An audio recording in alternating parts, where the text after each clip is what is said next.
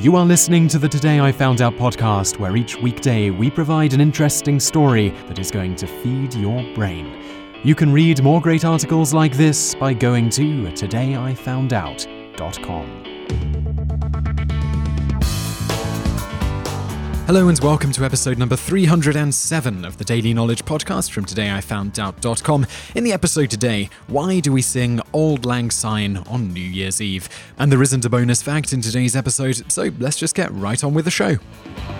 Have you ever wondered why we sing Auld Lang Syne on New Year's Eve? Well, wonder no more. This tradition is mostly thanks to Guy Lombardo and the Royal Canadian Band. While their work is largely unknown to those born in the last few decades, this band has sold over three hundred million records to date.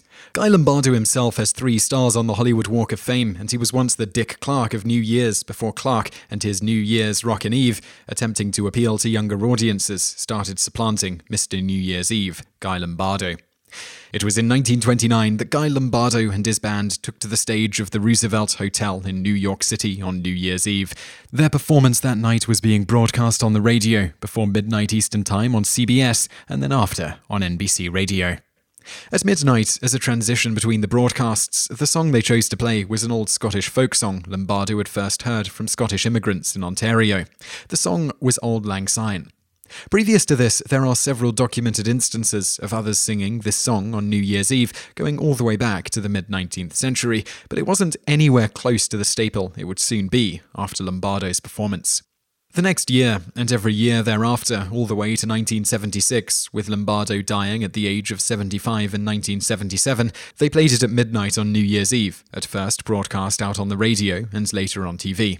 Thanks to Mister New Year's Eve and his band, it's still tradition to this day.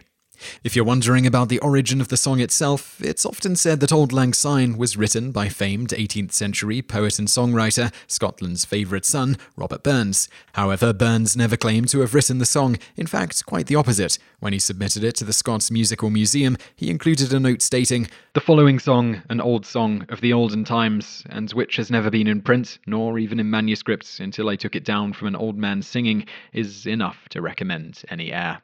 The song was first published in seventeen eighty-eight, and later a slightly modified version was published in Thomson's Select Songs of Scotland in seventeen ninety-nine, three years after Burns's death. The title, roughly translated to modern English, literally means old long since, but more figuratively means times gone by or times long past. It is simply a song about remembering old friends and the time spent with them. Burns set the lyrics to a traditional Scottish ditty called Can Ye Labour Lee. You just listened to an episode of the Today I Found Out Daily podcast. Tune in every weekday for another great episode, or find more articles at today I found out dot com.